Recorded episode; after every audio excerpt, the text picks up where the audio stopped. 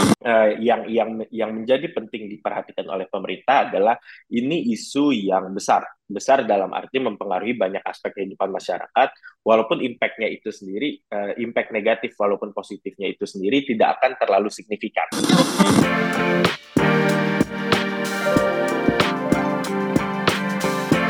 Hai sahabat TCID, kalian sedang mendengarkan podcast Suara Akademia. Ngobrol seru isu terkini bareng akademisi. Wacana penyederhanaan mata uang rupiah mulai bergulir lagi sahabat TCID. Kita nyebutnya istilahnya redenominasi ya. Jadi ada penyederhanaan dari angka seribu rupiah menjadi satu rupiah. Um, pihak Bank Indonesia sudah menyatakan mereka sudah menyiapkan langkah-langkahnya, tapi memang harus ada beberapa hal yang diperlihatkan dan um, topik obrolan ini sempat menjadi isu yang lumayan apa ya panas gitu diobrolin banyak pihak di uh, beberapa waktu yang lalu. Sepertinya dekat-dekat Idul, Idul Adha tuh sempat banyak yang ngomongin soal uh, wacana penyederhanaan nominal mata uang rupiah. So kita bakal coba kulik semendesak apa dan apa yang harus disiapkan oleh negara Indonesia, especially BI, kalau memang mau uh, melakukan ini di Suara Akademia podcast mingguan The Conversation Indonesia. Nama saya Muhammad Syarif dan kita bakal ngobrol bareng sama Mas Toku Rifki. Mas Rifki ini dari LPM FEB Universitas Indonesia. What's up Mas Rifki, apa kabar Mas? Baik, baik Mas Syarif, apa kabar? Alhamdulillah sehat. Kita straight to the point buat ngobrolin soal redenominasi uh, rupiah ini Mas Rifki. Karena um, udah mulai bergulir banyak pertanyaan soal kebijakan yang katanya akan segera diambil ini. First of all, soal background nih, apa ya yang bikin akhirnya uh, wacana ini keluar gitu, Mas, dari pemerintah atau mungkin dari bank sentral gitu? Oke, mungkin pertama yang uh, sebetulnya tidak ada alasan terlalu mendesak kenapa hmm. kemudian uh, redenominasi ini perlu dilakukan yang uh, menjadi dasar sebetulnya adalah dari nature mata uang kita, di mana mata uang kita ini kan nilainya dalam ribuan ya. Jadi kalau kita lihat misalnya nilai tukar USD terhadap rupiah itu di kisaran 14.800, sekarang mungkin uh, beberapa kali menyentuh 15.000, sehingga kemudian dalam pencatatan dalam uh, ini membuat semakin rumit gitu. Jadi dengan adanya uh, tiga angka nol yang menyatakan ribuan, ini biasanya dalam pencatatan sering sekali terjadi kerumitan. Nah, tujuan utama dari redenominasi ini adalah membuat simplifikasi dari berbagai pencatatan. Pencatatan transaksi aktivitas ekonomi, lalu kemudian pencatatan di eh, tempat-tempat uh, perdagangan. Itu kemudian bahkan kalau kita lihat sudah banyak tempat perdagangan ini yang menggunakan istilah dengan K atau kilo yeah. gitu. Jadi misalnya harganya 15.000 ditulisnya 15K. Ini kan bentuk simplifikasi aja hmm. gitu. Nah, ini wacana redenominasi ini adalah bagaimana inisiatif tersebut bisa diterapkan secara luas. Jadi misalnya Rp15.000 kemudian diredenominasi menjadi Rp15 seperti yang tadi Mas uh, Syarif sampaikan dari uh, Rp1.000 menjadi Rp1. Nah, ini sebetulnya uh, intinya hanyalah hanya di uh, masalah pencatatan di mana kalau pencatatan lebih mudah diharapkan terjadi uh, proses transaksi dan berbagai macam accounting yang lebih efisien dalam uh, melakukan transaksi dengan mata uang rupiah. Jadi sebetulnya backgroundnya uh, adalah uh, seperti itu gitu di mana kemudahan pencatatan ini diharapkan mampu membuat segala transaksi dan pemahaman terhadap transaksi rupiah menjadi lebih mudah terutama oleh pihak-pihak yang memang biasanya tidak terbiasa menggunakan mata uang rupiah. Tapi tujuan yang lainnya ada nggak sih Mas Rifki? Karena kan uh, mungkin tadi yang di-highlight adalah lebih ke penyederhanaan dalam urusan pencatatan ya. Tapi ada nggak sih goals-goals yang lain yang sebenarnya bisa dicapai gitu oleh sebuah negara atau mungkin yang pengen dituju oleh sebuah negara melalui bank sentral ketika mereka ngelakuin redenominasi ini nih gitu. Sebetulnya dalam konteks uh, lebih besar tidak ada tujuan yang terlalu impactful gitu. Dalam arti hmm. misalnya kalau kita bicara kebijakan moneter, transmisinya pun tidak akan berubah. Kalau kita bicara misalnya dalam konteks kebijakan fiskal pun, misalnya dalam menerapkan pajak, menerapkan subsidi pun tidak akan berubah.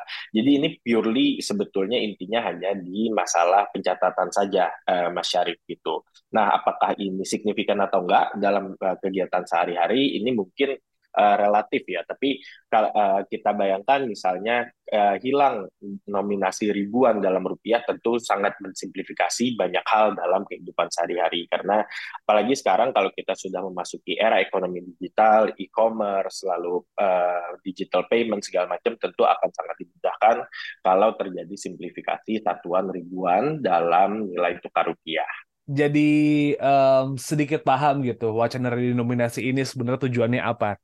Cuman kan ini jadi apa ya? Jadi lumayan ribet nih Mas Rivi kalau bayangannya orang awam, especially saya nih gitu. Ketika nilai mata uangnya disederhanakan, pasti kan banyak banget tuh step-stepnya gitu. Kayak um, pembiasaan lah, um, apa namanya, belum lagi nanti nyetak uang baru lah. Ini emang artinya harus disiapkan mateng dong. Nggak bisa yang ujuk-ujuk tiba-tiba, oke, okay, pemerintah kita mau redenominasi uang yang lama ditarik. Ada step-step yang gimana nggak sih gitu? Tentu, memang kalau kita bicara perubahan sebesar itu, dalam arti besar ini adalah perubahan yang memang sangat mempengaruhi kehidupan sehari-hari. Seperti yang tadi Mas uh, Syarif sampaikan, kalau kita misalnya belanja, misalnya belanja ke warung, atau belanja ke uh, minimarket, atau bahkan kita memberikan, bahkan hal sesimpel misalnya kalau kita bayar parkir gitu, itu kan tentu apa akan terjadi mungkin komplikasi ya, dalam arti yang kita terbiasa menggunakan satuan ribuan perlu diperkecil satuannya tanpa ribuan gitu. Jadi contoh bayangkan misalnya kita bayar uh, parkir atau kita misalnya uh, memberikan kembalian itu katakanlah nominalnya itu 2.300 rupiah gitu. Misalnya hmm. kita contoh belanja di supermarket 2.300 rupiah. Ini kan rumit gitu. Mungkin kembaliannya 2 rupiah uh, 3 sen jadinya bukan 2.300 rupiah. Nah memang ini perlu proses sosialisasi dari uh, pemerintah, terutama dari Bank Indonesia. Bentuk sosialisasi dan persiapannya itu sendiri tentu uh, tadi juga termasuk bagaimana menyiapkan mat, uh, mata uang baru, mata uang kartal atau mata uang kertas dan poin yang baru hmm. gitu untuk bisa mereplace uh, uh, mereplace uh, mata uang yang lama. Nah, ini memang uh, perlu ada beberapa pendukung dan salah satu pendukung utamanya adalah ekosistem digital. Sebetulnya semakin banyak masyarakat yang menggunakan ekosistem digital, eh, transisinya akan lebih mudah gitu. Jadi kalau misalnya Mas Syarif eh, atau eh, pendengar lainnya kemudian melakukan transaksi di e-commerce seperti misalnya Tokopedia, di Gojek, di Grab segala macam, kalau semuanya digital, proses transaksi tadi lebih mudah gitu, Prof. Uh, tidak perlu ada kembalian segala macam. Nah, yang memang masih menjadi tantangan adalah penggunaan mata uang kartal atau mata uang fisik. Nah, ini memang perlu diminimalisir untuk kemudian uh, Eh, dampak dari transisi ini bisa terjadi sesmooth mungkin dan secepat mungkin serta sesignifikan mungkin. Jadi memang ada beberapa uh, hal yang perlu disiapkan. Salah satunya tadi sosialisasi, terus staging of implementationnya seperti apa, dan uh, berbagai hal-hal uh, teknis lainnya. Tapi memang saya melihat ini bukanlah hal yang bisa terjadi dalam uh, satu dua bulan gitu. Jadi mungkin proses sosialisasi, proses pembiasaan ini mungkin butuh satu atau dua tahun. Tapi saya rasa satu dua tahun ini cukup reasonable gitu. Mengingat misalnya dari rencana blueprint kalau saya nggak salah Kementerian Keuangan untuk menerapkan redenominasi itu deadline-nya masih di 2035 gitu. Hmm. Jadi saya rasa itu sebetulnya mungkin terlalu panjang gitu. Bahkan dalam satu dua tahun saya cukup optimis ini eh, penerapannya sudah bisa cukup uh, luas. Jadi mungkin sebagai contoh adalah uh, bagaimana kita bertransaksi dengan menggunakan sistem digital. Contoh yang dikeluarkan oleh BI, uh, QRIS uh, atau uh, QR Indonesia System itu kan memang di awal banyak uh, skepticism gitu okay. atau keraguan apakah ini bisa diterapkan dengan mudah atau tidak. Ternyata sangat mudah gitu. Artinya bahkan uh, kalau masyarakat punya smartphone menggunakan QRIS sangat gampang. Bahkan kita melihat sekarang beberapa pedagang kaki lima pun sudah bisa menerima uh, ter, uh, pembayaran melalui QRIS gitu. Jadi memang uh, dengan uh, potensi adanya uh, ekosistem digital yang optimum, saya rasa ini tidak akan sesulit yang diperkirakan di awal. Tapi tentu bahwa banyak hal yang perlu disiapkan, proses sosialisasi, proses pembangunan infrastruktur, proses penukaran mata uang lama dengan mata uang baru, itu semua perlu dihandle secara baik dalam proses transisi ke depannya beberapa pertanyaan yang muncul dan juga ada beberapa statement dari uh, netizen atau mungkin orang-orang di luar sana mengatakan dengan adanya proses redenominasi ini dikhawatirkan munculnya inflasi nih Mas Rifki. Is is it possible buat akhirnya ketika kita redenominasi dengan um, segala hal yang disiapkan itu tuh nggak mateng bisa jadi hyperinflasi gitu. Karena kan ada perumpamaan kayak misalnya kita belanja uh, barang harga 9.350 gitu. Kan jadi 93,5 karena orang merasa ribet dalam tanda petik jadi naik 94. Itu tuh ada potensi terjadi kayak gitu. Gimana Mas Rifki ngeliatnya? Uh, kemungkinan ada gitu. Tapi apakah sampai ya, hyperinflasi? Saya rasa enggak gitu. Kemungkinan inflasi ada.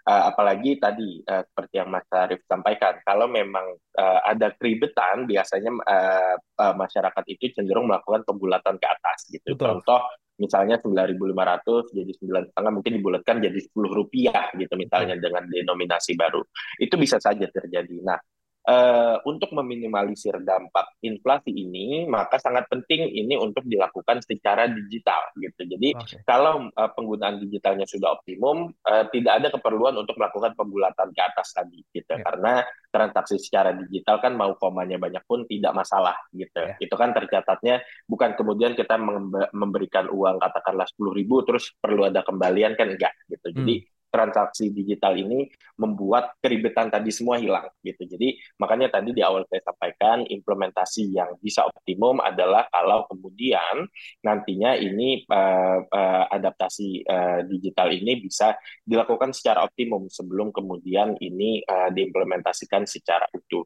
Jadi saya rasa memang uh, risiko inflasi ada walaupun dugaan saya saya tidak akan terlalu besar dan dari kemungkinan yang tidak terlalu besar tersebut dengan optimisasi uh, ekosistem digital yang digunakan masyarakat saya rasa ini bisa kemudian lebih lanjut meminimalisir dampak tersebut.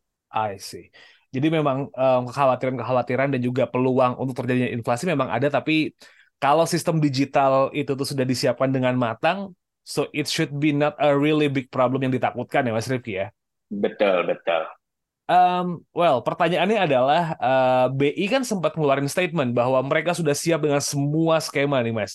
Melihat kondisi real yang ada sekarang, apa yang memang um, harus lebih diperhatikan lagi sama pemerintah kalau memang ini mau dikebut nih gitu. Kan tadi kan targetnya buat Kementerian Keuangan 2035 ya. Let's say 2028 atau 2030 gitu. Speed up, speed up dikit. Apa yang perlu diperhatikan? Uh, sounds reasonable. Uh, isunya sekarang memang uh, redenominasi itu uh, tidak pernah dalam konteks yang urgent gitu. Hmm. Jadi kalau kita bicara pengendalian inflasi tentu urgent. Kalau nggak segera dikendalikan, daya beli masyarakat tergerus. Gitu. Atau misalnya tingkat hutang uh, uh, Indonesia kalau tidak dikendalikan secara baik sekarang, kredit rating Indonesia segera akan turun uh, ratingnya gitu. Itu kan masalah-masalah yang important dan urgent. Gitu. Hmm. Nah terkait redenominasi ini sebetulnya nggak pernah ada urgensi. Dalam arti kita mau implement tahun depan 10 tahun lagi 30 tahun lagi mungkin nggak terlalu berasa di masyarakat gitu. Nah uh, yang yang yang menjadi penting diperhatikan oleh pemerintah adalah ini isu yang besar. Besar dalam arti mempengaruhi banyak aspek kehidupan masyarakat. Walaupun impactnya itu sendiri uh, impact negatif walaupun positifnya itu sendiri tidak akan terlalu signifikan gitu. Hmm. jadi uh, cakupannya luas tapi tidak terlalu uh, besar dampaknya baik secara positif ataupun negatif.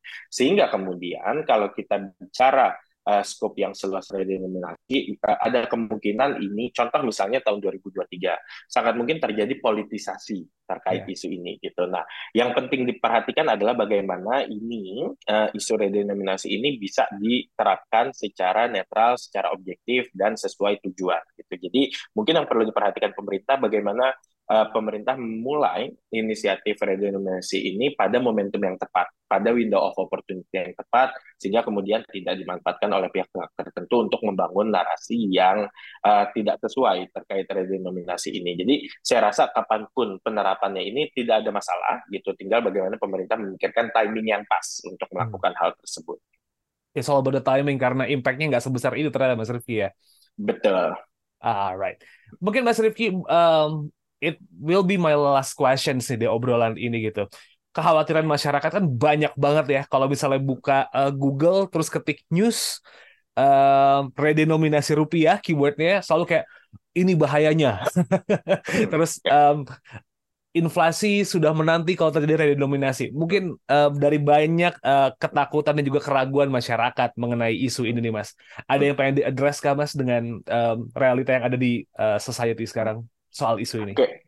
I don't think um, uh, the concern or issues uh, related to redenomination itu uh, quite substantial or uh, to some extent valid. Memang ada ketakutan-ketakutan yang berlebih terkait tadi misalnya contoh inflasi, lalu contoh misalnya tidak bisa diterapkan ke seluruh masyarakat yang terpelo, uh, apa yang paling pelosok dan paling luar di Indonesia karena memang mereka masih menggunakan uang kertas. Tapi kalau kita lihat contoh misalnya negara-negara yang menerapkan redenominasi mereka melakukan ini secara fight tidak ada isu inflasi setelahnya, tidak ada masalah yang berkelanjutan setelahnya, dan proses transisinya relatif smooth. Dan uh, negara sebelum Indonesia yang sudah melakukan redenominasi ada 40 negara uh, telah melakukan redenominasi dan across all countries that have been implemented uh, redenomination, uh, there was no substantial issues uh, related to to this uh, reform. Jadi saya rasa ketakutan-ketakutan yang ada cukup berlebihan. Tinggal bagaimana tadi lagi-lagi yang mungkin saya ingin highlight adalah satu uh, bagaimana isu ini tidak terlalu dipolitisasi dan tidak kemudian menimbulkan kepanikan yang berlebih dan kedua adalah bagaimana ini bisa dioptimumkan dengan berbagai infrastruktur dan tools yang pemerintah dan masyarakat miliki saat ini. Salah satu contohnya adalah menggunakan infrastruktur uh, eko, uh, ekosistem ekonomi digital yang sudah cukup baik kita bangun sejauh ini. Jadi saya rasa dua poin itu yang yang mungkin menjadi uh, concern utama kita dalam uh, mengimplementasikan redenominasi rupiah. Alright. Dan juga didukung ekosistem digital ekonomi yang bagus, it will be very smooth kayaknya Mas Rifki ya hmm. kalau buat hmm. ngelakuin hal ini ya. Ya, Oke, okay. kalau begitu Mas Tuku Rifki dari LPM FEB Universitas Indonesia, thank you so much udah mau diajakin ngobrol soal hal ini nih Mas. Akhirnya uh, for me personally dapat pencerahan gitu soal isu ini. Right, sahabat isi ID, pokoknya kalau emang pengen tahu banyak lagi informasi seputar isu yang lagi hangat, just check our website theconversation.com/id buat tahu uh, ada tulisan-tulisan apa aja dan cek sosial media kami di @conversationidn itu Instagram, Twitter, TikTok semuanya ada di situ. LPM, FEBUI mas mungkin ada update yang pengen disampaikan? Lagi ngeluarin apa atau lagi neliti apa gitu? Oh oke, okay. um, uh, mungkin di LPM FBUI uh, kita beberapa waktu belakangan sedang mengeluarkan beberapa edisi special report. Jadi mungkin bisa cek di uh, website LPM FBUI, lpm-fbui.org. Nanti di situ banyak publikasi kita dan kita juga mengeluarkan edisi baru special report yang terakhir membahas terkait hilirisasi dari uh, produk mineral Indonesia. Oke. Okay lumayan menarik. Cek langsung aja websitenya LPM FEBUI. So, it's a wrap for this episode. Kita ketemu lagi di minggu depan, Sobat ID. Assalamualaikum. Kalian telah mendengarkan podcast Suara Akademia. Ngobrol seru isu terkini bareng akademisi.